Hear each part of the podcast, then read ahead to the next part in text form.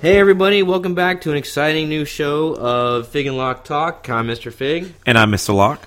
Welcome back. We have been away for a while. We didn't get a chance to podcast in the middle of the week. You know, life happens. We both got jobs. We both got lives. So, fortunately, we couldn't get to it. And unfortunately, I'll be going again on a work trip this for the next week. So, we're gonna take full advantage of the time we have, and we're gonna make this a nice long episode. What do you think? Yeah, man, let's do it. So, how you been?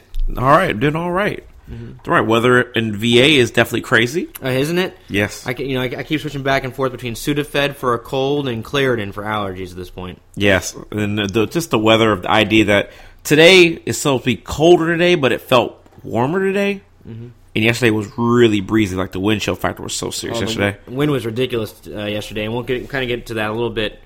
But uh, we got some fun topics tonight. We're going to talk mostly about our weekend. We had uh, quite a few events that, uh, occurred this uh, this weekend. The she crab, the East Coast She Crab Classic was in Virginia Beach this weekend. Yes, it was That's a huge event down here. big event. Uh, Gabriel Iglesias, the comedian, was in town. Uh, I went to that. I'll give you my review of uh, of, of his show. Uh, you went to a meetup out in Hampton, so Yeah. if you want to talk Yeah. a little bit about that A little bit. or endorse your group. All right.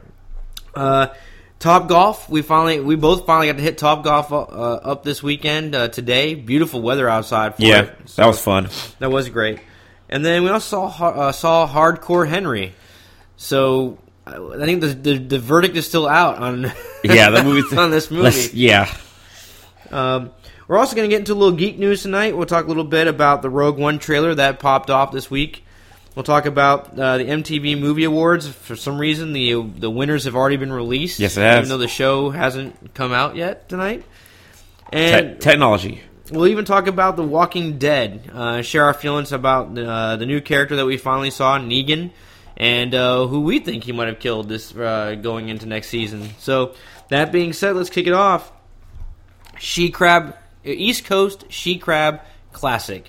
Uh, I think aside from the weather, it was a a good time. Got to see a lot. Got to got to taste a lot of different she crab soups from a lot of different restaurants in the local area. What do you think? the the weather was absolutely crazy. It was it was like a hurricane out there. It felt like it, it had like tor- tornado weather because one moment it's snowing. Then Oh, yeah. one- yeah, it's snowing one time. And it's really breezy. You know, what I mean, uh, all, there was a lot of representation of sea- she crab soup out there. Lynn and Fish House was the only people that didn't show up. Yeah, I think that's partially because of the weather. I would imagine. Yeah, the weather yesterday was definitely um, very bipolar. Uh, one minute the sun would peek out and it start to warm up a little bit, and the wind would calm down, and then the next minute the clouds roll in, the sleet and the snow would uh, would would hit, and the winds would just rock these tents. I mean, people were out there like cut like trying to cover up their their soup and trying to hold down their displays and Man, there's people out there with babies, which I was kind of like, man, I don't know. yeah, yeah, that was a lot. A I don't know about too. that. Like one lady had her baby all like cuddled up and like covered her up, you know, in her little papoose Like, thing. she really wanted this she crab that bad. You know, I mean, this is really, yeah. really. But uh, I think it was over what about it must have been over 14 restaurants came out. I think maybe more than that. I wouldn't Yeah. had the list on me. I'd have the list on me, yeah, because they just kind of they the, our list card that we had, we had to turn it turn it in for you know before they could like you know they could nominate everybody. But Roger Brown's was there, Circa 1918 was there, uh, Captain George's, Trade Winds, Abbey Road. All right, so here, so actually, I just pulled the website. So All the right. participating restaurants this year were the 11th Street Tap House, Yep, Blue Seafood and Spirits, different. Buckethead's Beach Grill, Yep, Burton's Grill, yep, Captain George's Seafood Restaurant, not bad. Circa 1918, Yep, Citrus. Citrus was not there. I don't remember seeing Citrus there Citrus was not there. Yeah. False. Uh, CP Shuckers weren't there either. either. Freemason, Freeman Abbey was there. Yep. Irwin's was there. Irwin's Pharmacy and Fountain. Apparently, Yeah. they're located over here on Ferrell Parkway. They said Indian Oh, River. Indian, River. Yeah. I I've never, never heard, heard of, of this place. Like, what is this? Yeah, I was kind of surprised by it too. Um, Lynnhaven Fish House. Wasn't they didn't show up. Yeah, they were no show. Mahi Mah's. Yep. McCormick and Schmidt. Yep. Murphy's. Yep. Passion. Yep. Roger Brown. Oh yeah. Scotty Quixx. Yep. Trade Winds. Uh huh. Tubby's Tavern, Uh-huh. and Westminster Canterbury. So a, a, a decent show, actually. There are only a few of the restaurants that weren't here, but uh, for the most part, point, uh, it was a really fun event, and a lot of people showed up despite the weather. I mean, it was completely sold out. Oh yes. It was definitely sold out. They were like I I couldn't buy the ticket on Ticketmaster, so I had to buy tickets there, and they had like sixty left. Right. So it's not bad. Yeah, exactly. And, and I mean, aside from the she crab soup, which obviously is the main reason you go, there was a great band playing. Yeah, Um, they playing they playing some jazz. I like that. Yeah. Now, one thing I was kind of disappointed. I, I could have swore in the past that they had they had like they have local beers out there and stuff like that as well. But I guess that they didn't do that. They don't do that, which to me would have made the event a little more pop a little bit more if you had some just a few draft houses out there, you know, or wine because I guess sherry is very popular with she crab soup. Correct. So look, it would have been nice. to The problem is if they did something like that, they'll have to make the location a bit bigger. The area they were trying to do that in was such a small area. they're- like we we are lucky that we were one of the first like fifty to get in. That's true. So when we got in, we were able to hit like 10, 10, 10, 10, 10. Yeah. It was the last like four tenths. We actually had to wait in a line Yeah. to get to get to wherever we need to go. True, go. and and the security would have to be tighter too because you got to make sure everyone's 21 and up in order Yep. to drink, and that's true. Good, that's a good point. So before we get into the official results, because we have them here on the website, let's talk about what are some of our favorites. Uh, I know right off the bat, and part of me is wondering if this is because it was the first one we, we tasted, but Captain George's for me was the best one. I felt like it had the best consistency, nice big chunks of crab meat, not too cre- not too creamy, not too soupy. I, I liked it. Captain George's was great. There, there's she crab. I mean, I don't like my she crab to be a little too. I don't like it to be too sweet. Yeah. But I like my she crab to have a little bit of like thickness to it, Right. But not too thick, you know. And I like that. It had a good amount. Old Bay makes everything great. Oh, And absolutely. uh, it had a good mix in there. I think we both voted the same, and we went. We did. Captain George's, Westminster, yeah. Canterbury, which theirs was really, really good. Yeah. Again, great consistency, had a nice little sweetness to it as well. I loved it. Yeah, it was great. They were boasting too that they had they had the best she crab soup uh, last year. Uh, They had a plaque up. I know They, that. had, they, had, they had one plaque, but like Yeah. I think uh, was it the Captain George? They had no. What what place had plaques like they won one? They won a bunch. They won a bunch. Uh, I forgot what place was it. Was it? I think it was, might have been Passion actually. Was it Passion? It might have been. because somebody had their plaques out and they're Roger- like, "Yo, we're so good. Take a look what we got." You know, um, Well, every just about everybody had at least one plaque. I think. almost everybody. Like Almost Roger Brown. Rod, yeah, Roger yeah. Brown's their booth was very basic. It was like two girls that worked there. Hell, if you look at it, you didn't even think they were open. Well, their sign blew away. so they, I, it's funny because I walked. The, the poor girl's just standing there, and I was like, "Are you open?" She's like, "Oh yeah, our sign just blew away." And I was like, "Well, you might want to let people know that so they can try your." You know, what I mean, so they can just kind of set out the side. But I mean, no Freemason Ab. Or no, the Freemason Abbey's the one with the plaques. Yeah, I'm I trying to don't know, there were some. and Just about everybody had a plaque. And But I, I mean, can't remember. Roger though. Brown. I, I was impressed by Roger Brown's. Yeah. Um, she crab. I was impressed by Circa 1918 because they had good amount of crab Right. crab in them. You know, and plus I never heard of it because apparently Circa 1918 is a restaurant in the Newport News. Yeah. Well, what what I liked about Circa 1918 is theirs had a little jalapeno in it, so kind of that it was a little bit different. Am I, am I confusing them with something else? Uh, I'm not sure. I wish I could have. I wish I had my notes down with me, but right. unfortunately they, they, took it away from us. So it was like, But I'm pretty sure? Circa 1918 was the one that had the jalapeno added to it, and then there the other was another another uh, restaurant where theirs was more of a tomato bisque. blue. Was it Blue's the one that had SGB? it Right, it was SGB up top. Go back up top there. Yeah, there you go. Oh, Blue Seafood and Spirits. You're right. Yep. Yeah, they had theirs was like a tomato bisque, which in my opinion kind of disqualifies them a little bit because it's not really. it was like it was a tomato basil. Yeah, we cho- we appreciate the fact the soup was hot. it's it's not a traditional version of she crab soup. It was delicious. Yes, it was. but to, in my opinion, it disqualifies itself because in my it's not true she, she crab soup. No, it wasn't. It was this. It was like a tomato, a tomato bisque with crab Yeah, exactly. and Asiago cheese. Which again added some great flavor, but it just disqualifies. I, I get it. Um, I I, think I, I do want to find this place though and check it out because I mean, if their she crab soup's any indication how they of their food, I'd like to check out the rest of their menu. there was a couple places that disappointed me because I was like, you have it, and it's like what? Like I wasn't like Irwin's Pharmacy and found their she crab was bad. yeah, uh, Burton's in my opinion fell flat. I fell flat. Yep. Yeah. Uh, Mahi Mah's is okay. Murphy's theirs fell flat. Once again, Trade Winds disappoints me. Yeah, I was surprised because Trade Winds again. again is boasted as one of the best the best restaurants in Virginia Beach, and again, I was not overly impressed with the food. And we is this the same thing that happened at the last event? Yes. At the Mocha, Yep. they had that tilapia salad. It was- and it was just it was just bland. It was There bland. there was nothing yeah. great about it. So I mean, they were they're not bringing it. It's it's it's sad, Yeah. but I mean, it's whatever. So, let's see So what so the results are. We were apparently our taste buds do not coincide with the rest of the the Virginia Beach locals. Uh, Free, the critics' choice, first place went to Freemason Abbey, which theirs was good. Yes. I did like theirs. Uh, Blue Seafood and Spirits, which we just said dis- should be disqualified. It should be. but Come on, And then Murphy's Irish Pub, which Murphy's I was wasn't not, that good. Yeah, I was impressed with it. It had like a weird like aftertaste. Like it was like it was a sweet something like that. Yeah. There's honorable mentions like Burton's. Irwin's Irwin's, Pharmacy got Irwin's honorable got the honorable Oh, mention. man. What is this? Yeah. And then West West Caddo Canterbury, which that was good. Yeah. You know what I mean? I don't understand. Like what? So here's here's the people's choice. The people's choice, first place again, Freemason Abbey. Yeah. Yep. Passion, which But I think I think. Passion they had they're the booth that had like um, Old Bay and Sherry. That's right. In front, so you could add as much as you want added to it. So you could doctor they could doctor it up. It wasn't just like, hey, this is what it tastes like. Have a ball. It was like, oh, you don't like it? Add a little more Old Bay in it because I had a little more Old Bay in mine and it was pretty good. Yep. But I mean, I I just disqualified it because they made because I had the option to do that. Maybe Sure. So And then uh, Tubby's Tavern came in third place, which I've been meaning to get this place because apparently it's a really good pub. It's brand, yeah, Tubby's over there on Great Neck. Yeah, exactly.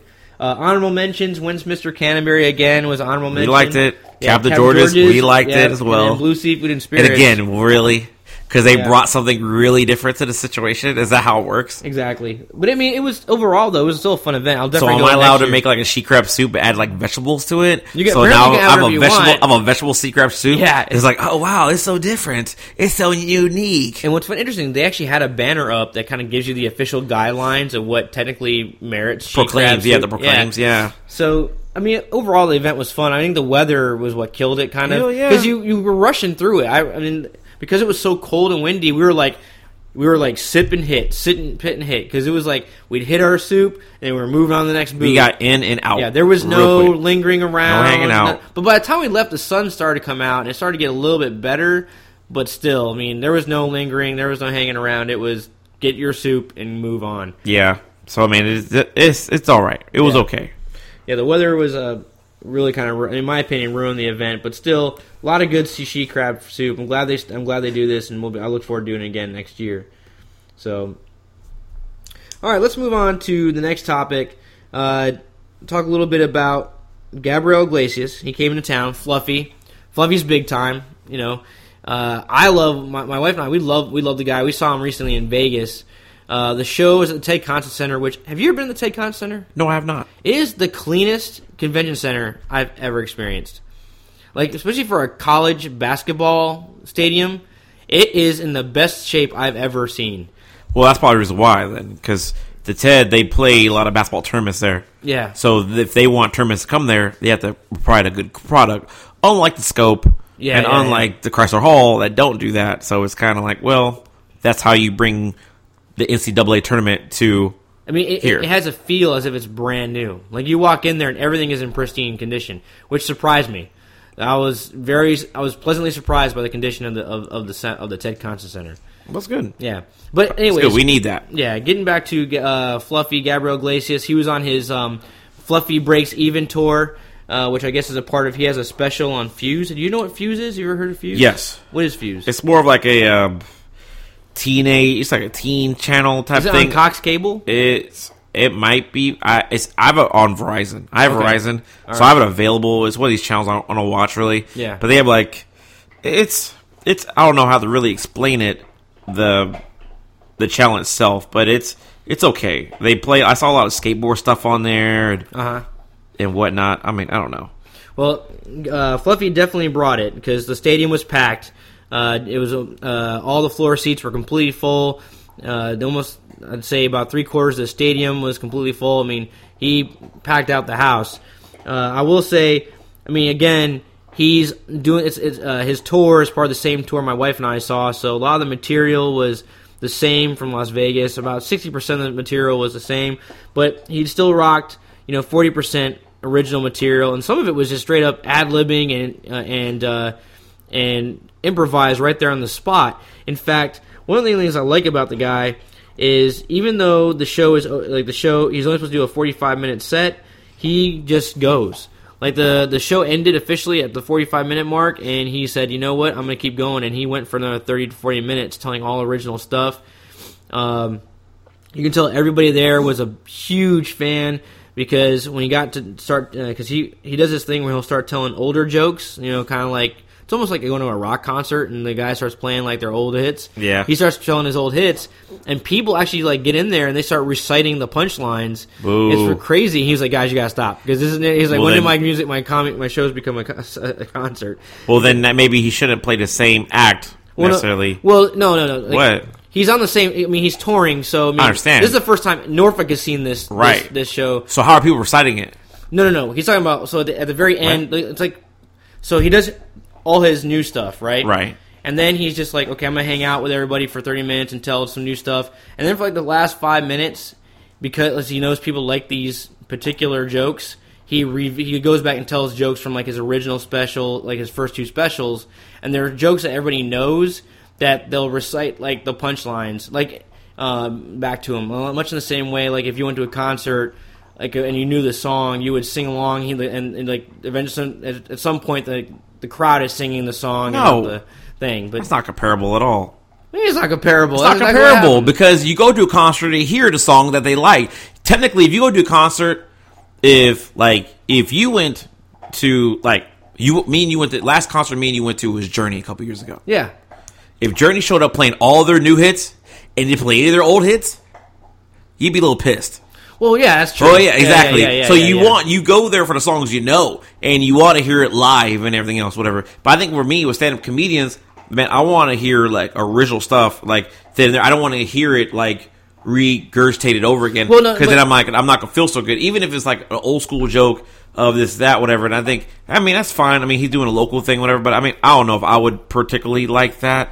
You know what I mean? I saw Chris Tucker. We saw Chris Tucker. Well, we fall asleep at Chris Tucker. Chris yeah, we Tucker fall asleep at Chris Tucker, awful. and now he's come back in town in Hampton. Like he's coming to But I Hampton mean, a week ago. His all his material, all his shit. new material. Only reason I knew it because I saw him back in, In September in Vegas. Right. If I was, if I had not seen him in Vegas, the, the, the first forty, the first hour and a half, because plus his headliners, the only new headliner that he had different from Vegas was G Riley.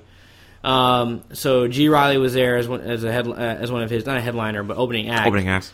But uh, if I had not gone to Vegas, I would none, none of his the first hour and a half of the show would be completely original to me, minus the last five minutes where he decided he was like, "Hey, you guys want to hear some old jokes?" And the crowd went nuts. They're like, when he, he was like, "I bought." When he started telling the joke about when he bought a Beetle, people were like going nuts, man.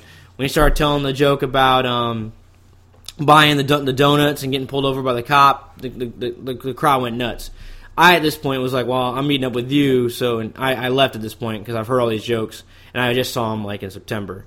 But the show was still good. I mean, he doesn't disappoint. That you know, he came, he brought some great new material um, that you know local Norfolk folk had not heard. So it was. I laughed my ass off. I mean, he's still funny. He's still hilarious. I love. I listen to his shows repeatedly in my car all the time because I, I like. I like the guy. Hey man, can't knock that. Yeah, but I mean, it was a it was a fun way to spend a Saturday night. The t- the seats went.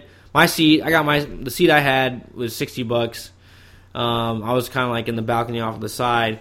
Uh, the floor seats were crazy. We're talking like eighty to hundred bucks to sit for floor seats. So I mean, uh, uh, I was surprised. You know, for what the, the cost of tickets were, a lot of people came out. Still came out. Like how much was it again? Uh, for the floor seats, the gold section, you're talking like eighty to hundred bucks. Okay. Where I sat was uh, ranged from like fifty to sixty bucks, and then like if the further back you got, they would go down about thirty bucks. So it's depending on what, how much you were willing to spend, really. That's not bad. Yeah, I mean, that's not bad. You're seeing he's he is big time. he is big time, and like I won't I won't underestimate Yeah. him and how great he is. He's been on television a long time, and he's he is funny. I've seen com- I've seen some comedy specials. I mean, he's the guy I'm going to be like, oh my god, he's on. I'm gonna watch it. yeah, You know what I mean? I I sometime I look back when it comes to like Latin artists, like watch old school John Leguizamo stand ups. yeah. John Leguizamo was so good at stand up. I don't know why he doesn't Well, do it anymore. John Leguizamo was kind of different because he, what he did not, wasn't necessarily stand up. He would do one man shows. Like a great. one man a one man show is different because he would play different characters and like narrate his life. Is and it's, it's just that's just different than stand up, and he is great. I don't deny, deny that at all, but it's just a different type of comedy. But he does he still I think he still does a lot of one one man shows every now and then. But he is getting old. We saw him in John Wick, And, and John Wick, you could tell the age is catching up to him. Hey, he still looks fine. He still looks fine. It's just you know he's he's that guy. So let's take let's break from Gabriel Iglesias real quick and talk a little bit about your meetup, dude. So you uh, you want I mean, don't do you want to talk about the meetup at all? I mean, this is a group that you're a part of on Facebook. It's up to you. I mean, um, I, we went to like um my group that was, I'm a part of on Facebook. We had like a little gr- little get together. You know, shout out to them. It was really fun shindig. We went to the Cine Bistro, which the Cine Bistro in Newport News, Hampton. Sorry, it's um it's all right. It's a nice little setup. I like. Um, we had a good time with like the DJ there. The the DJ there was really good, playing some good music, which made me draw a question about nowadays music Mm. and where we're where is nowadays music and like it's how effective is nowadays music going to be later in life? Like when the DJ came on there at Cine Bistro, he started by playing some um, Tribe Called Quest Yeah. because you know Phife died and there's people are still mourning him. And then after that, he started playing some Biggie Smalls, and then he played. He, he, he after that, he started playing uh, some other random rap songs of '90s, Jay Z and Jermaine Dupri, and is that whatever? Sure, and sure. I mean, these songs are damn, damn near 20 years old now. Yeah. You know, what I mean, so we're like, holy crap! But everybody's in there dancing. Everybody got their head bobbing and just whatever. 20 years from now, will I be bobbing my head to the music that's being played right now on radio? Well, I think, I think every generation asks that question though, because I would argue our parents probably were like, when hearing our music, we're like, this music sucks. I'll never see it consider this a classic, but. But we this do. is a problem though because I could I could listen to seventies music and be like, that's cool. I listen Yeah. to eight, I could listen eighties music, that's cool. true, true. I listen to nineties music, that's cool. And now we're entering this two thousand era. Like all the artists are on Future, and, you know Drake, and yeah, yeah. am I going to listen to that music? Or am I going to be like, yeah, throwback, woo, man, look at this Yeah. song? Well, I or mean, am I going to be like I that? get- well, I know we had we were talking about this earlier, and this is kind of the way I, my the way I see it. I think music music endures when the artists have something to say, or it's historically significant for the times. And I think what made '90s hip hip hop so so memorable or so important was that it highlighted the social injustices that were going on in the in the places these people were living in. Like you know, for example, you know NWA really brought shine a light on police brutality in uh, in the in in in, uh, in California. Uh, and the same could be said for gangster rap throughout the early '90s. Um, and then when you had the advent of like Biggie Smalls and those folks, East Coast side, they kind of drew shine the light on some of the things they were dealing with in you know in uh, in New York, in New York and um, in the and so forth. So I think that's part of it. Um, it seems like right now, I don't know. I, in my opinion, I, I have yet to see a, a recent hip hop artist that has anything significant to say other than that he's chasing after women, drugs, and and and money. Uh, I know we talk about we talked about earlier about Marshall Mathers, Eminem. Like you know, he was able to be a breakout performer late '90s, early 2000s, but and he wasn't a part of that gangster thing. But at the same time, he was still rapping about his struggles growing up in you know as a as a uh, poor white kid in the the trailer parks of Detroit. So I think when when a rapper has something significant to talk about, that makes his music enduring. But when you're all you're talk, when all you're singing about is pop cult like pop culture and and you know poppy music, it's it's not going to last. It's not going to have a future. See, I have a different stance on that. My stance on that is that back in the '90s, when you were a rapper and you had to make it big, you had to like perform a lot. You had to be a lyricist. You had to know what you're doing. People challenged you to see, hey, can you rap? Can you rap? You know what I mean? Can you do it? You know what I mean? And people had to rap on the dime and make it happen. And those that can, that actually could, some not not all people are battle artists. Not everybody can just come off the dome piece and start freestyling. It's true. But if they performed they would actually if, if they wrote it down on paper it was good. It made sense. It told a story. And it have to be necessarily about where they lived at but it told something and you could see the story. These nowadays rappers they don't do that. It's a kind of a victim of technology itself. They can go on you they go on facebook upload a 10 minute rap bada bing bada boom like listen to some of the pop some of the top songs us playing on one three jams right now you know i mean they have the hooks make no sense. You know what I mean? Or they're just talk about whatever, and we're suckered into it, just just sucking it, sucking on the cock of this like terrible music for no reason. Back in the day when bad music didn't happen, we turned it off. We didn't listen to it, and we listened to good music, and we challenged other artists to be better. And I think the fact of true lyricists, the guys are really good, like J. Cole, Tech N9ne. Uh, uh, that's just top of my head. Just think about people that are really good. You know, Kendrick Lamar. Kendrick Lamar don't get a lot of radio airplay. Kendrick Lamar doesn't get a lot of radio airplay. Why? You know what I mean? Uh, I hear the same old. I hear the same old J. Cole song on the radio. Why can't I hear more J. Cole songs on the radio? You know what I mean? But the problem is these DJs are putting this terrible music out because they're either they're repping the squad or hey, this is my boy. They're playing the music. They're playing that trash. You know what I mean? Which makes me listen to like the Missy Elliott station, which I do not like listen to, but I listen to anyway because they play music that told a story that meant something. Right. music meant something. No, I, I agree, and that, that kind of gets that's kind of the point I was trying to make is that when your lyrics mean something, your your song is going to be enduring. But part of me also wonder, you got to keep in mind too that the radio radios radio is a business, and a Radio is a lot, a lot- a lot of these businesses they have to cater to who's listening, who's primarily listening to the radio, and it's mostly young teenagers, young people, and you know, in, in uh, you know ages, you know, thirteen to you know probably twenty five. So you got to cater to what they think is good. I Like, understand what we that. think is good is completely different because we have a ten year difference. I- in a lot, a lot of those I fully understand that, Yeah. but at the same time, they have do have a control in the idea that hey, look, I'm playing this song, but hey, look, yo, you need to listen to this, guys. Yo, you need to listen to this.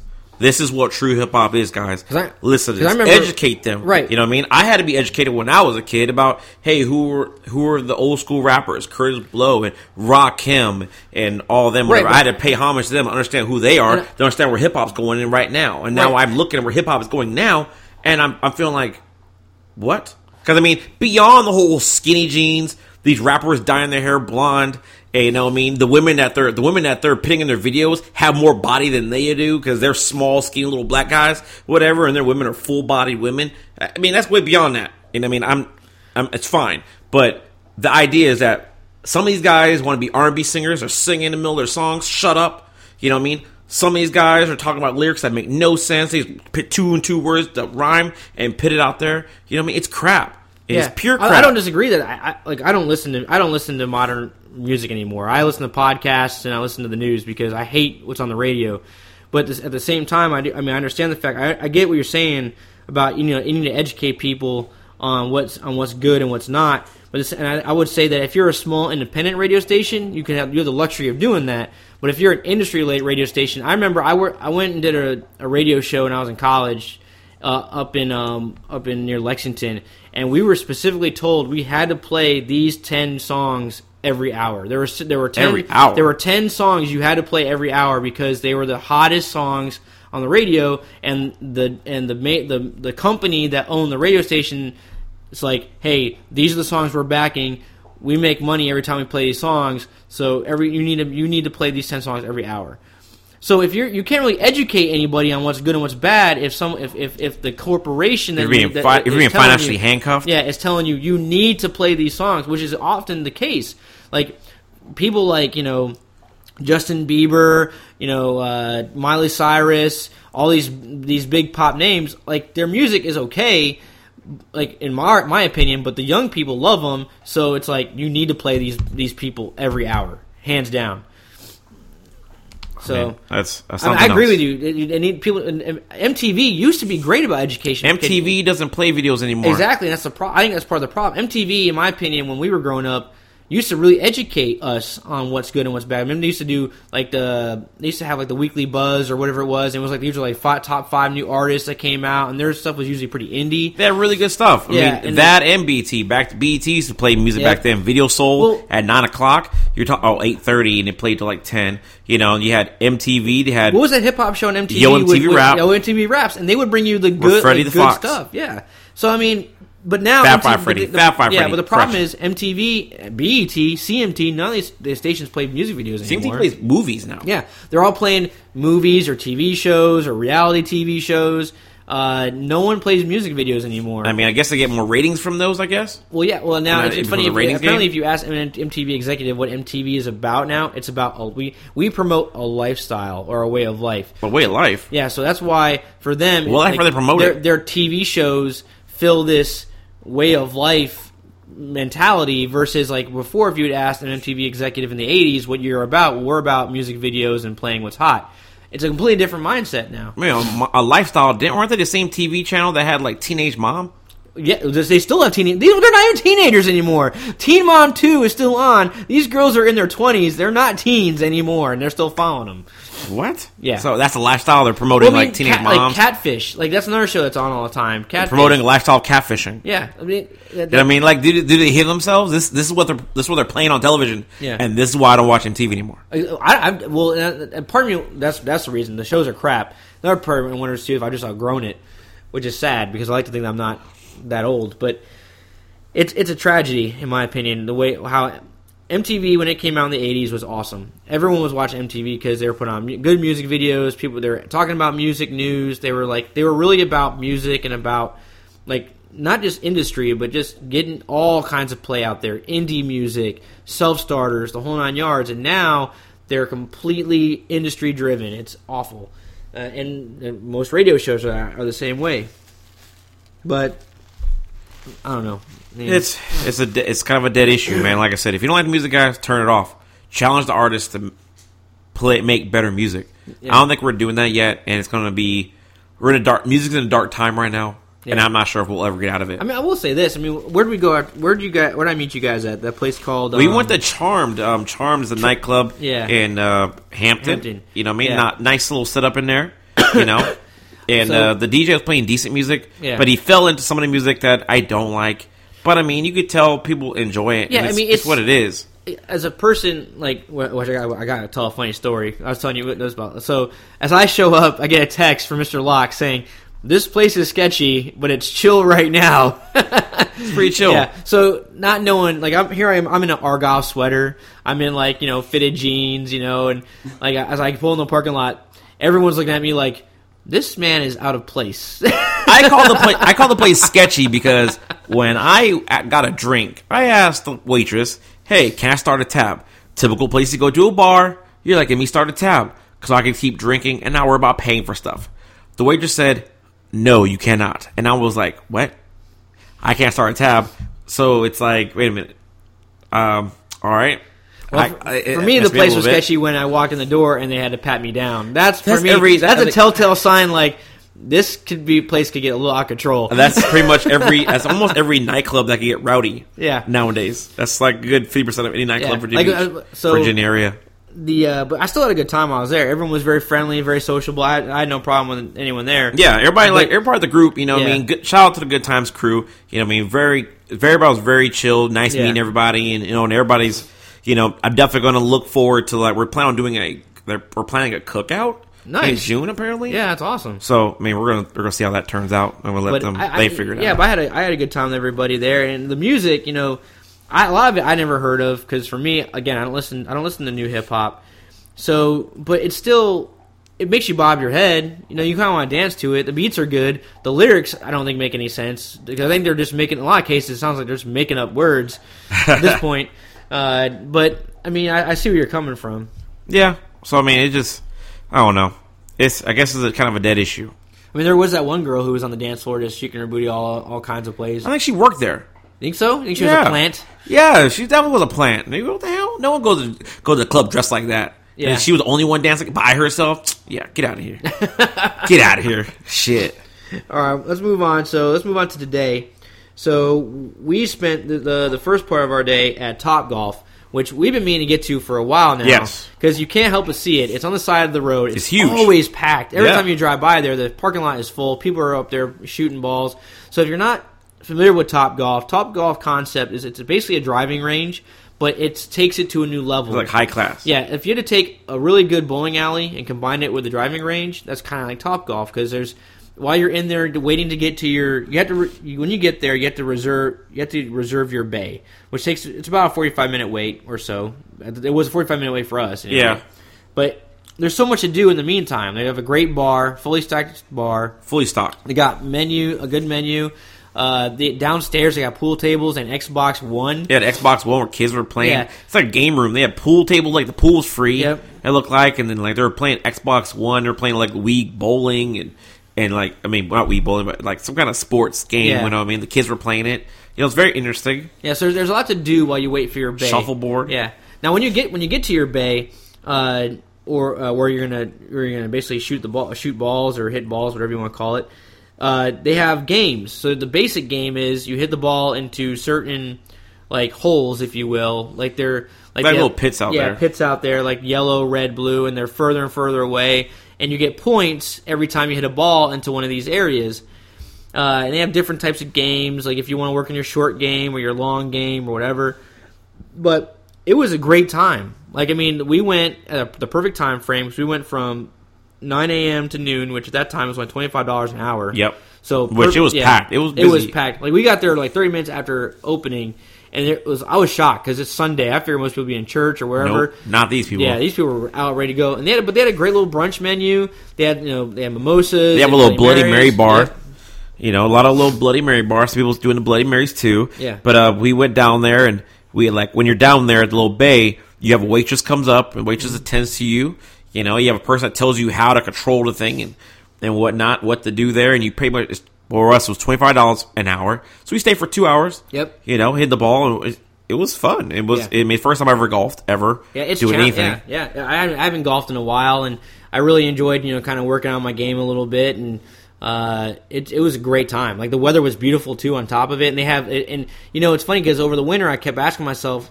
I can't believe this place is so packed in the winter, but they have a pretty legit heater Yeah. over each bay. over which- your base, so yeah. you stay warm. Like it's the heater is definitely cranking because it was in the fifties this morning. I had to take my, my I had to take my my pullover off Yeah, because it were was hot. it was getting hot. Yeah. I mean, so it's I mean it's a beautiful setup. Place nice and clean. Everybody there looks like they enjoy working there. Yeah. you know it's it's so Top Golf is definitely a nice thing to go there. When you go there, you have to go to the beginners register line. You have to register yourself. Yeah, You know, I mean, so they have a card for you. So they understand, hey, you come here and you got to do that anymore. Mm-hmm. You know, and after that, it's just yeah. you you wait, you see if you get a bay, and then you start golfing. Yeah, one of the things I, I gotta say, man, the, the, the customer service, in my opinion, was uh, really fantastic. The bartenders were excited to work to serve you. I mean, they were pretty attentive.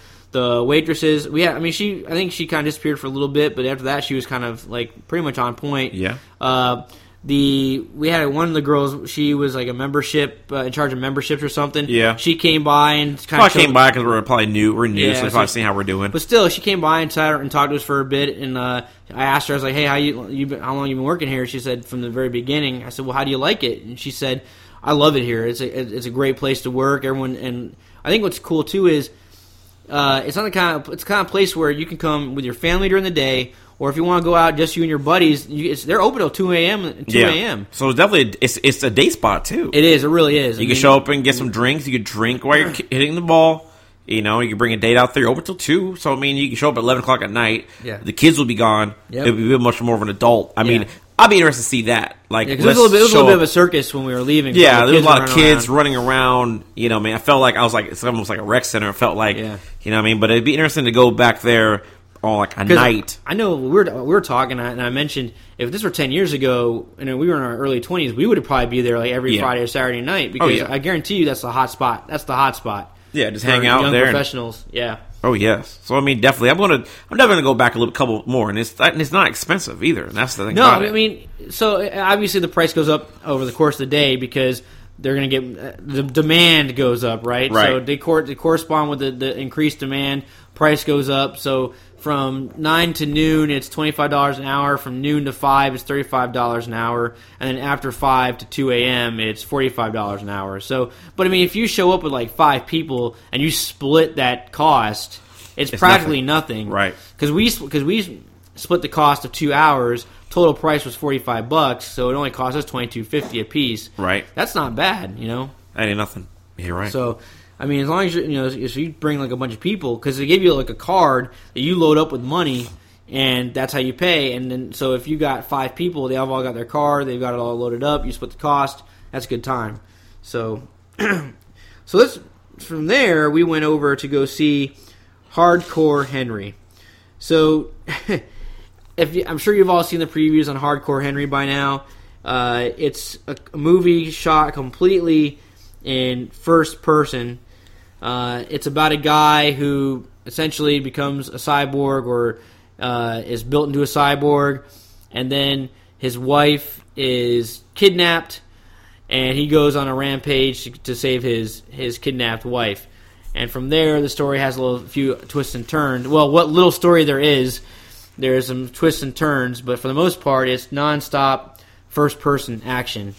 Um, I'll leave it at that. I'll let you kick off how you felt about the movie, and then I'll I'll get into it. How I felt about it. Um, Hardcore Henry, for all the people that did the Batman Superman was a kind of a jumbled up clusterfuck of a movie, you apparently not seen Hardcore Henry.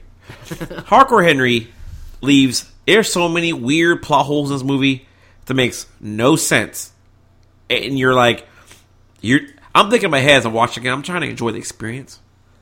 But what the hell's happening sometimes? Like sometimes the action's happening too fast, so it's like the screen gets black and all of a sudden it gets like boom because he was rolling on the ground. The movie was done by was shot with two GoPros, Yeah, so so essentially it's it, it's it's weird because you don't you never they never explain who Henry is. right. They don't explain like was he a mercenary? Was he a soldier? Was these tattoos on his hands about? I don't know what's going on with that. You know, I mean, like how did he? How does body get mangled up? We don't know. It's like okay, he gets put back together, and it's kind of like, oh hey, you're a really good fighter. Fight, fight. How does he know? Is he an agent that got blown away? I don't know. You know, I mean, apparently had to repair his whole entire body back together. I mean, beyond that, I mean, you have the one guy from the show Powers on PlayStation, the PlayStation show called Powers, but he's also on like you've seen him on Elysium, you've seen him on uh, what was it uh, District Nine? Um, I forgot his name, but he's uh, born in South Africa, you know. Uh, but he his character in that movie is Jimmy, and it kind of throws you off. Uh, you're talking about um, Sharlto Copley. Yes, That's his name, Sharlto Copley. Yes. You know, and you'll see him happening in the movie, and you're kind of like, he shows up randomly quite a bit of times, and you're kind of like, what?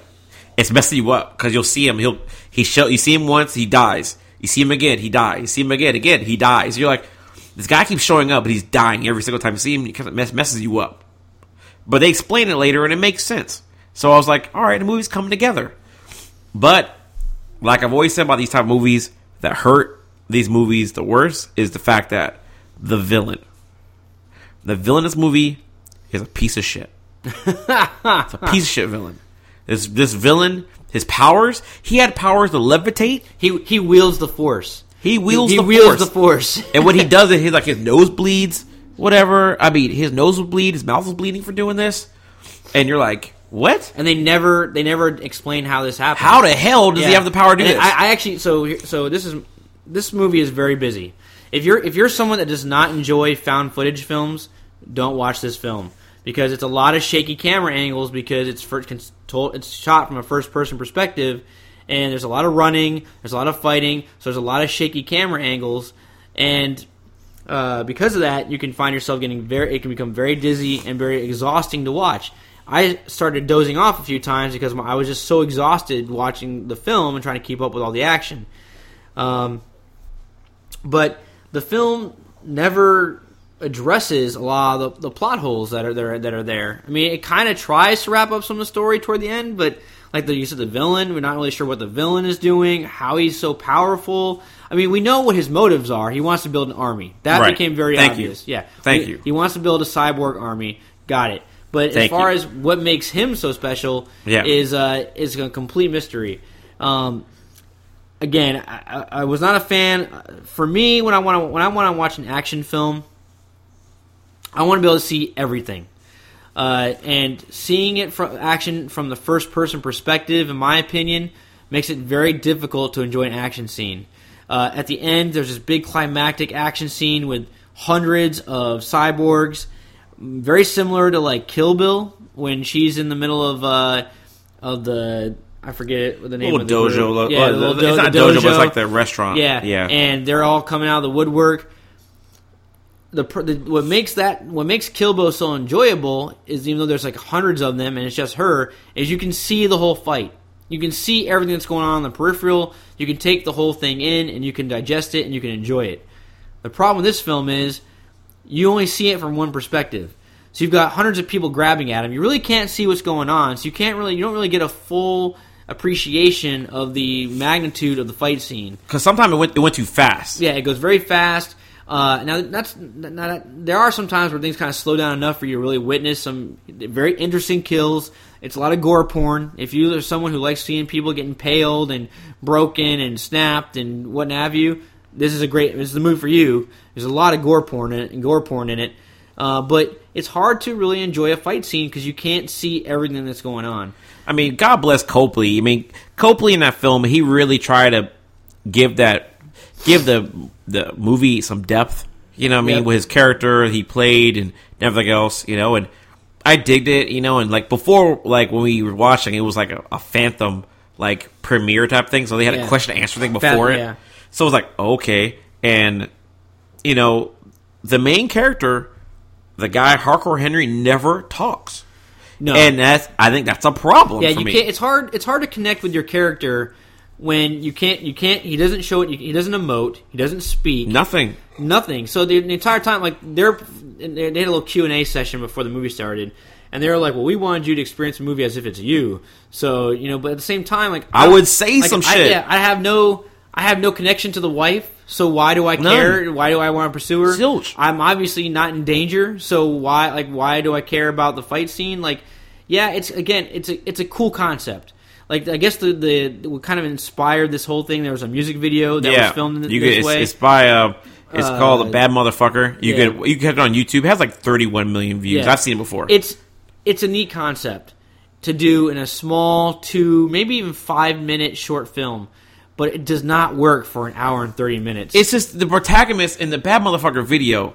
It works because this guy is has a briefcase and he's being chased by a bunch of dudes. It's all you know, and he's parkouring around. Right. by the time when this video came out, when that video came out, parkour was kind of like, ooh, parkour. And so he's parkouring around, and then the briefcase caused him to warp at different places or whatever. And that was kind of like the briefcase had a special power inside. So that was it was interesting, and it was played by the video of this rock song of this some some English rock song was playing in the background. So with this movie, like I said, what hard made it hard for me was this this hardcore Henry guy did not speak a word. So I cannot connect to him because I don't know his true feelings about things. I mean, there was a part in the movie where he's trying to like express himself. You saw hand gestures, but beyond that, I felt like in that, like after that part, he did a lot of hand gestures, like okay and thumbs up, and Yeah. you know, I mean, he was you know, because he couldn't talk because his voice box Modulator is modulator broken. is broken. He didn't get it fixed. Yeah, I mean, but beyond that, the rest of the film, he was just kind of going along with stuff as a brainless zombie, and there was problems. I felt that was a problem. it's I think it, it suffers from the same problem that like Transformers, Dark, uh, the latest one with, With Mark, Mark Wahlberg, Wahlberg? and that is really long, lengthy action sequences with very with, that have very little purpose and don't move the, really move the story along. So you're sitting there going through it. I mean, again, it's cool. Like the, the concept is cool. So you sit there through a two thirty a two to three minute action scene, and then you'll get like ten seconds of story, and then you're back Boom. into another two, three, three, three minute action scene, and again, it just exhausts you while you're watching it. So, I mean, the reviews from Rotten Tomatoes were, I think it was 51%. Yep. I can see why the audience. would- Metacritic 51. Yeah, I can see why audiences would be divided on this because, again, if you're young and you're into gore porn and action, you're going to love this film. But if you're someone who actually wants a story, you want to connect with your main character, you want a, a holistic movie, this is not for you because the story has a lot of holes in it. Uh, yeah, the characters, you're not going to connect with any of the characters because there's no dialogue, there's no emoting. I mean, uh, what's his name? Uh, Copley has really kind of carries the whole movie on his shoulders. Yeah, he is. because he's the only one who talks. Him, the villain, and the wife are the only Yeah. two, three people that talk the entire film. you know he his and like Copley's characters are pretty great. You know his Yeah. I, his like I said, he did a great job in this film, and I, Yeah, I not gonna knock him. I, I, I, I have no I've always been a with fan. I've always been a fan of that guy's acting. You know, I mean, in Elysium, he was good. District Nine, he was good. You know what I mean? So he's like he's. I know what I'm getting when I see him. You know, and, and the show Powers is good, but the show Powers is kind of suspect in his own right. Yeah. You know, but just uh just this whole it just really the movie I I wanted to be better, I guess. Yeah. And I think the idea is a good idea. I think that movie. I think the idea would have been better in IMAX Right. you know and i get it that we're going to more of like an age where virtual reality that could be a good virtual reality movie you put like the oculus on and watch it through the oculus that might be really cool to do Yeah. you know what i mean so it's like it fully immerses you so you have to you see everything he does but does that whatever that'd be kind of cool Well, but again without him think- without hit, the main character talking and the and the villain making no goddamn sense it, it was really it was lots of disconnects for me on that sense. You know, what I mean, Well, I Copley think- can keep the movie alive for me. I think what what would have, what would have helped this film is if they did it. It was a mix of third and first person. We were kind of talking about this earlier, where the majority of the movie, when it comes to story scenes, should have been third person perspective, where you can see both characters interacting, emoting, dia- having a dialogue, and moving the story around. And then, because spoilers, part of this film is centered around avatars. You know, uh, so. When you get into an avatar action scene, that's when you can go into first Well, maybe person I guess mode. if you go into an action scene, then you go to that. That's I what I'm saying. You get when, right. you, when you take on the avatar, then you become it goes first person action mode because you'd be because okay now you are in the machine. You, you're you're seeing what the avatar is seeing, so it goes first person. So I, what I would have done is I would have like okay, here's a one minute action scene, first person. Now I got to get back to the story. I take I, I'm out of the avatar, and now I'm back to third person perspective, and I've got multiple characters talking to the main character, that kind of thing. That's what I think would have helped the movie. But a movie completely want first person, in my opinion, just it doesn't work. I mean, me, I think would save that movie if you just had Jason Statham and you made it, you made it Crank number three. Right? Because you in Crank yeah. two, he was on fire, and you assumed he would died. So then, boom, he came back. Now they Yeah. use some technology to bring him back once again. Yep. The the crazy Chev Chelios, I you think- know, and then he's like, you can see him first person, like beating the shit out of people. That would have been great. Well, I would have been signed. I would have been on board seeing opening night if it was like that. Well, this movie, unfortunately, it you know it's an indie film. I think it was self uh, self promoted and self funded. So they, they Oh, and then they fell apart on they Yeah. fell apart on funding with the scene prior to like it was like 15 minutes before the last scene, whatever. He went through the doorway and he shoot like this gun, and it looked it was all digital. really It looked crazy. Yeah. Remember when he went in, he shot the thing, it was Oh, like yeah, all that smoke and a fake fire and a fake gun. I was like, this is bullshit. It made me mad. yeah. It Yeah. made me mad because the rest of the film has not been like that. It was real all the way throughout the movie, and that was fake. Yeah. and it, it stood out so bad. Yeah. Well, it's I think so. I think overall we can say we're. I, I guess if I had to get if I had to rate this movie, I'd probably give it a five point five out of ten. I think I'm being pretty generous there. Yeah, Um, you're being generous. But uh, let's move on. Well, let's, let's, we, that kind of captures our weekend. But let's get into some geek news. We're still on the subject of movies. Let's talk about the Rogue One trailer that popped this week. I love this trailer. Uh, I know it's a teaser. It's not very long. teaser. But every image in that trailer, in my opinion, was on point. I love the score. You know, they used the, the, the little piano thing that seems to be very popular now, using pianos to use, to you know kind of get you into the trailer. But everything I saw in that trailer made me super excited to see this film. I was already excited to see it because I, I just hearing the concept of it, but seeing that trailer, I, I was like, hands down, this is going to be a great freaking movie. Um, I don't know your your thoughts. It's teaser. Wow, There it thank is. you. Awesome. There it is. It's a teaser, man. I mean, what you want me to say? I mean, they don't really tell too much about the story. All right, there's a female protagonist. Cool. Forest Really, Whitaker, you didn't get anything on the story? I can tell you what. Everything. For, Forest Whitaker, cool. Um, has an Asian dude from my show Enter the Badlands, which I love that show. No one watches it, but apparently it's a really good show. Um, and he's on there. He's gonna be kicking ass. So I'm probably gonna watch the movie to see that guy. 'Cause I want to see what kind of role he gonna play. And it's gonna be really sad when he dies because apparently he will not be in the future because movies is in between. Right, it's in between movie between. Mm-hmm. It's in between episode three and episode four. Yeah. Right, where you could finally we could finally see. Uh, hey, the Death Star didn't just show up, guys. Good job. Somebody knew. Hey, the Death Star knew was coming, and they tried to stop the situation. Cool stuff. So I mean, I beyond that, that- eh. I thought they did a pretty good job conveying the story because I mean I understood the fact that she's a rebel. She, I mean, not a rebel in that she is a part of the Rebel Alliance, but she's a rebellious type. She has been obviously committed numerous crimes. Uh, they are hiring her in order to go and find out more information about the Death Star because you hear Mon Mothma talk about there's a new weapon. We need to know about it. Uh, we get to see obviously that's going to take her, her she's going to she's going to cross paths with some bounty hunters via Forest Whitaker and the like. And then in the end, it's that, that's where it's a little foggier because either she's in that Imperial costume because she's undercover and trying to get into the Death Star to get information, or maybe she decides that the that that's where she wants to be and she joins the Imperials, and that's kind of an interesting an interesting story arc. But that just watching that trailer, man, I got I was my excitement for that film just went through the roof. Take all my money, Star Wars, Lucasfilm, Disney, because you're you are doing it again, making another great film. Uh, seeing, uh, you know, one of my favorite scenes, the entire trailer was seeing the major laser getting installed in the Death Star, and they're you know they're sitting there and you just get seeing that giant disc getting installed in the Death Star, and I was like, that is awesome. That I love seeing that part right there.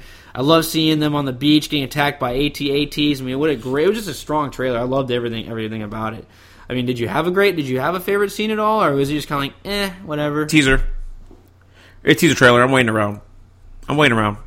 Awesome. Thank you That's- for, that's- thank that's you for such thought provoking. There it is, man. It's, it's a teaser trailer, man. I mean, we you want to say? I'm like, all right, cool, teaser trailer. All right. It didn't excite you at all. I mean, I'm just, hey, hey, it's Star Wars. I'm more interested in seeing the next Star Wars movie. This Rogue One movie is just, is just trying to keep my dick hard. I don't need my dick to be stroked by Star Wars, guys. I want to see next film. Just, just hurry up. You, it's uh, Lucasfilm. You can continue to stroke my dick. Uh, I, I like having my dick stroked. So as long as you stroke, continue to stroke it right, right I'm very happy. All right, let's talk about real quickly. We'll talk about let's talk about Walking Dead. Yeah. So big episode drop, season finale. We finally get to see the notorious Negan. Yes, he's from the comic book. He is. He is. And in fact, uh, uh, Comic Kings is selling his comic for sixty bucks. I bet. Uh, it's number hundred, number one hundred, first bet. appearance of Negan. Uh, what you think, man? Um, not bad, not bad. I mean, it's finally you know the show gives it a little bit of. Uh, I always the Walking Dead. You know how I feel about the Walking Dead guys. If we're not going into this, I'm, it's, the show is all right in my book. You know what I mean? It doesn't. It's zombies. How long can you do zombies? And you know, we all know that is like the major climax in that film is he's gonna he's gonna kill somebody with a baseball bat. Right. That's what he does. You know, the person's gonna go down. It's gonna be Daryl. We all know it. I don't know, man. Like uh, we all thought Daryl was dead after that second to last episode because he got shot. Daryl's going down. He's still alive. Daryl's going down. Well, in the comic, Glenn is the one that get killed. Gets killed by Negan. In the comic, Glenn is the one that takes the bat to the head and is But I thought. Daryl's contract, the guy who plays Daryl, his contract's up. it's not so- no no his contract's not up he has said he this is his last season but i don't know man i don't i'm not con- entirely convinced that Daryl can't kill Glenn. killed. He's cat. He's a man with nine lives. but you he's one kill that him. you can kill him because he was the one that was killed in the comic i don't know we'll see and now, man with nine lives. keep in mind Kirkman has not stayed true to the comic in a lot they, they Exactly. split it off in certain respects Exactly. but Glenn, the man with nine I'm, I don't lives, know if I'm entirely convinced that Glenn made it through. It's it's a hard. It's a. It, it, I mean, there's no. They did a really nice job shooting the episode so that you not you walk away not knowing really. Yeah, It's, you know. they did a good job, like hanging on now. Yeah. I think my favorite part. Of the, I mean, I love Negan. I thought he was a fantastic character. Real ominous. Really like this little eeny meeny miny mo thing.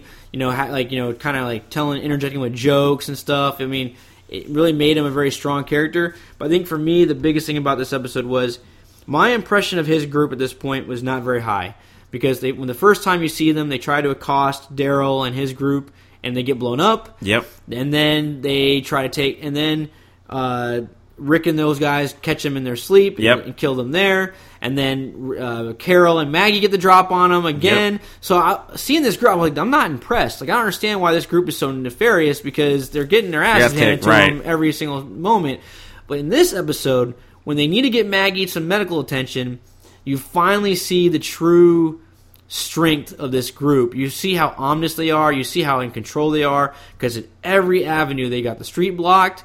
They've got traps set. Like they are leading Rick and his group into a trap, and they know it. And when Rick and his group finally think they're going to get the drop on these guys by, hey, you go drive the van and keep them occupied. We'll cut through the forest on foot. Spoilers. Um, and we'll get Maggie where she needs to be. They finally think we've got a plan in place that's going to finally get the drop on these guys, and guess what happens? They walk right into a trap, and that, in my opinion, is what made this episode so great.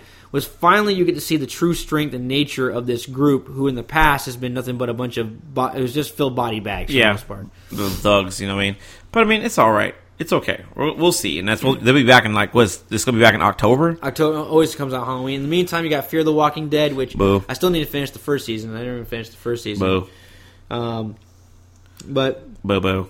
still a strong episode in my opinion. I, mean, I still love to really enjoy The Walking Dead. They they do no wrong in my eye. So I mean, Better Call Saul. I think it's like it's like two more episodes left before the season's finale. yep. So I mean, I'm watching that. It's a good show. Watch it. Uh, I just uh, I finally started watching uh, the People versus O.J. Simpson. That's a really strong show. If you haven't already seen it, check it out. It's really good. Heard Cuba Gooding Jr. doesn't act too well in that film, though. I actually thought he's actually you know his performance is not what kills me. It's the fact that Cuba Gooding Jr. has a very high pitched voice, and O.J. Simpson has a very deep voice. Right. And that to me was the problem because hearing him play O.J. Simpson with this very high pitched voice, I, I couldn't. I was like, that's not O.J. If that, but other than that, I think his performance is still very strong. Like I heard John Travolta's role is pretty good. John Travolta's awesome. David Schwimmer plays um, the Kardashian lawyer. Yeah. uh, he's really good. Which it's interesting to see the like the young like the the Kardashian sisters now how, how they're handling this whole thing during the time frame. It was uh, I don't know how the real Kardashians respond to this, but Kris Jen, uh, Kris Kardashian, you know, is not she's not really painted in a very favorable light. I don't think. you gotta love it.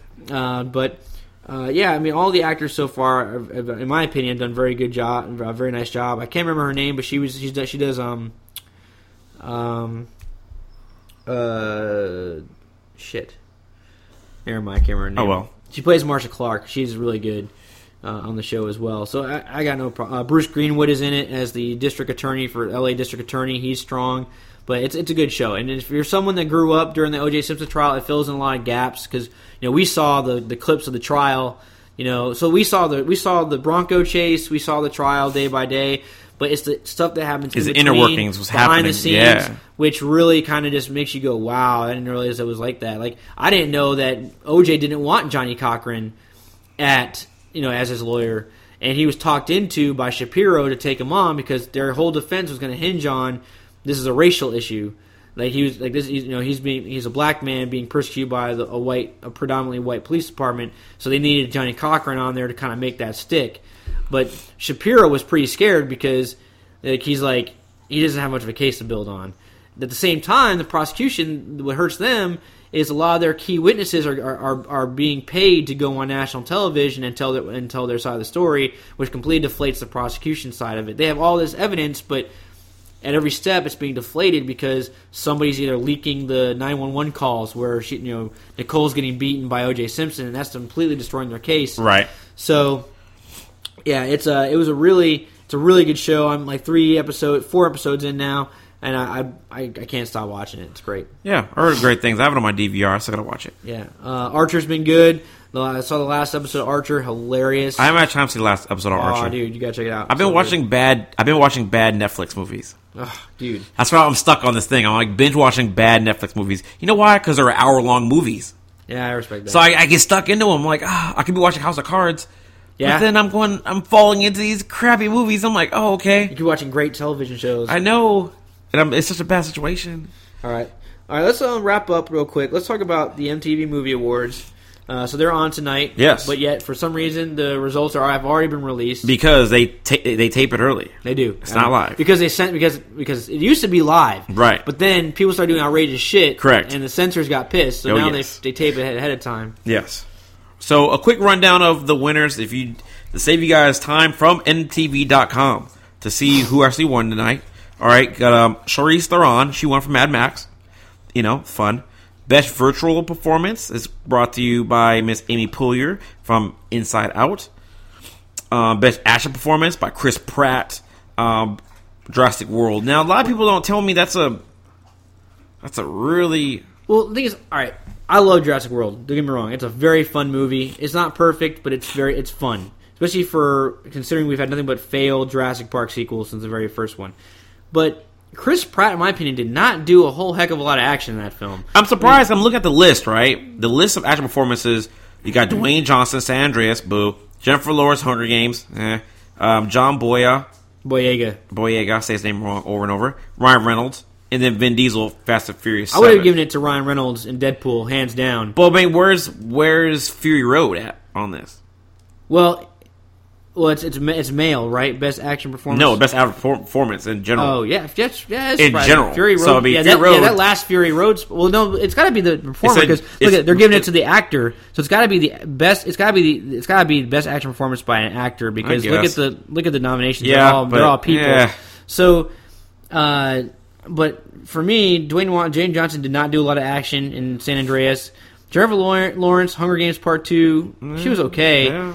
But again, not she didn't really do a whole lot of action in that film. I felt John Boyega did a lot did a lot of stuff in Star Wars: Force Awakens. But if I had to give it anyone on this on this list, Ryan Reynolds, Deadpool, hands down, in my opinion, would take it.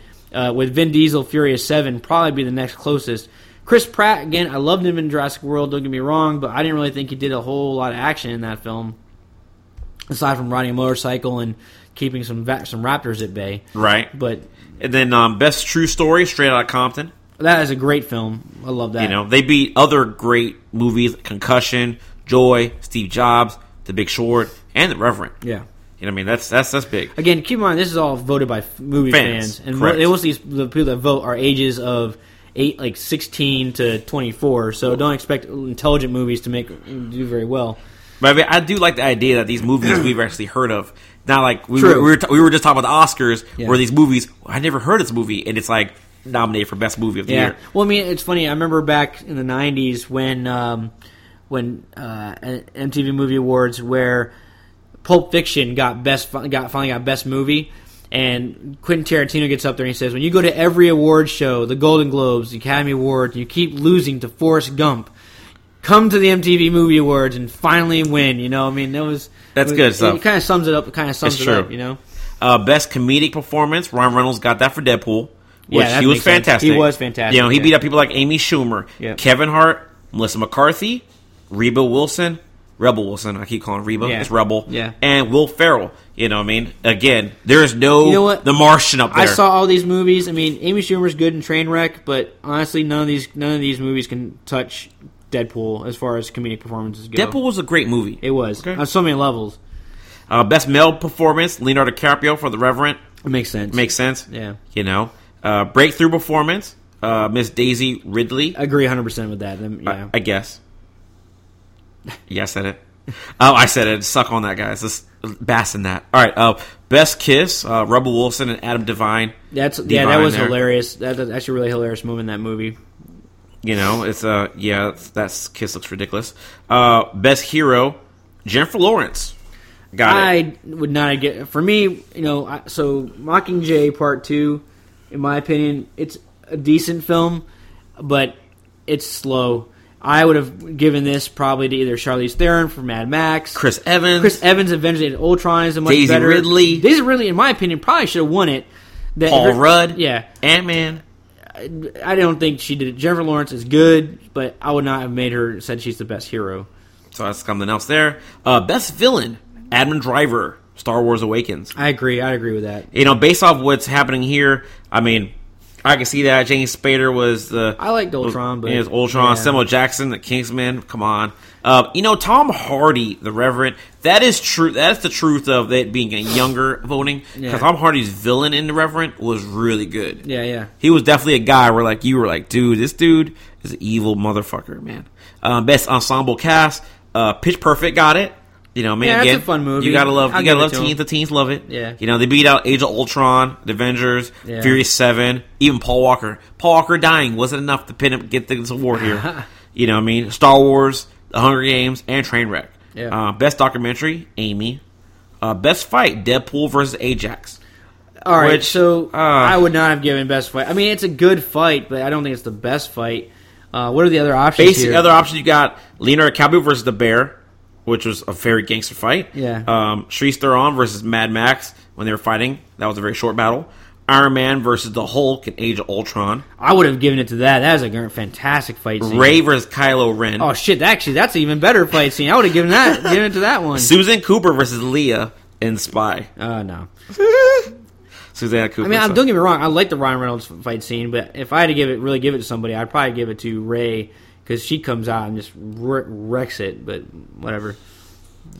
you know, um, movie of the year, um, Star Wars: Force Awakens. Yeah, not easy. surprising. That's, that's an easy pick. You right know? there.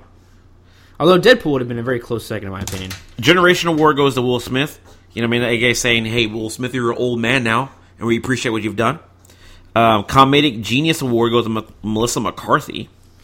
Yeah, she's been pretty active lately. You know, what I mean, so that's that's pretty much uh, the hots of what's happening Yeah. there. But don't- I think what the thing I'm like, there's still like I know I'm pretty much giving it away, but so many people apparently when they're on stage getting these awards, they're doing crazy stuff up Yeah. there too. Like Ryan Reynolds wins two awards and he does crazy stuff when he's up there. Yeah. So it's worth the watch. Yeah, I, I'm still gonna watch it because not only that, but they usually give show exclusive clips to upcoming movies. So uh, I know there's I know there's gonna be a new trailer for uh, Civil War. I'm excited to see that. So I'm gonna check it. I'm gonna watch tonight because I got nothing else to do. So You know what I mean? So that's going to happen there. I'm probably be gaming. I'm not going to watch this. I'm going to do some laundry and do some gaming tonight. I hear you know, that. Catch up. I haven't played in the last two days. So I had to catch up. All know? right, folks. Well, that kind of wraps up our show this night. I hope you've, I hope you've enjoyed it. We touched on a lot of different things, kept it moving, kept it fresh. Uh, we're going to be gone. Well, I'm going to be gone for another week, so we'll probably won't hit you back until uh, late here, uh, late here, April. Uh, actually, no. I, I- get back. I'll have two night two nights of podcast before I, I head to California uh, to head back out to Monterey. But yeah, I mean, I hope you enjoyed it tonight. Uh, any any follow up? I got nothing really, man. It was a fun podcast here, and um, thank you guys for listening. You know, we appreciate it, guys. Um, please drop a like, give us a favorite, tell your friends about it. This gives motivation to make us do these podcasts even more and produce better product for you guys. Like I said, if you guys have any questions or you guys want want to add something to our podcast, don't be afraid to send us a message. Yeah, yeah, absolutely. Com- please comment, please like, you know, send us any uh, any questions you want us to address or whatever the case would be. Hit us up. Don't forget to subscribe. All right, everybody. You have a good night. Thank you.